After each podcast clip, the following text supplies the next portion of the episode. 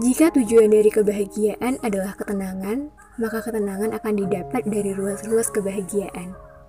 Karena ketenangan adalah puncak bahagia. Mungkin itulah sebabnya setiap orang selalu mendambakan kebahagiaan dalam hidupnya. Namun di manakah letak kebahagiaan yang setiap orang tak pernah merasa puas dengannya? Jika kebahagiaan terletak pada kekayaan dengan harta yang melimpah ruah, namun mengapa korun yang bergelimang harta harus berakhir sengsara? Jika kebahagiaan terletak pada kekuasaan yang menjadikan tinggi, namun mengapa Fir'aun yang menguasai Mesir harus berakhir dengan kehinaan? Jika kebahagiaan terletak pada kecantikan dan popularitas hingga dunia tak henti menjunjungnya, namun mengapa masih ada idol yang mengakhiri hidupnya? Nyatanya, ketenangan pun tak terletak pada semua itu.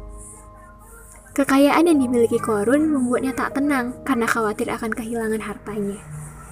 Kekuasaan yang dimiliki Firaun membuatnya tak tenang karena khawatir ada yang berkuasa selainnya.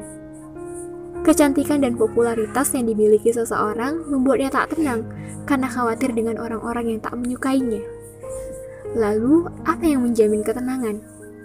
Ternyata letak ketenangan ada pada keimanan. Maka tak heran jika ada orang yang hidup dengan tenang meski terlihat dalam kekurangan. Bukankah karena keimananlah yang membuat Nabi Ayub merasa tenang meski ditimpa penyakit yang lama? Bukankah karena keimananlah yang membuat Rasulullah tetap tenang dicemoohkan masyarakat demi tegaknya tauhid? Pun karena keimanan jugalah yang membuat kita bertahan sejauh ini. Maka jangan lagi mengukur kebahagiaan hanya sebatas yang tampak menyenangkan saja, karena sebenarnya letak kebahagiaan dan ketenangan ada pada hubungan manusia dengan Sang Maha Kuasa.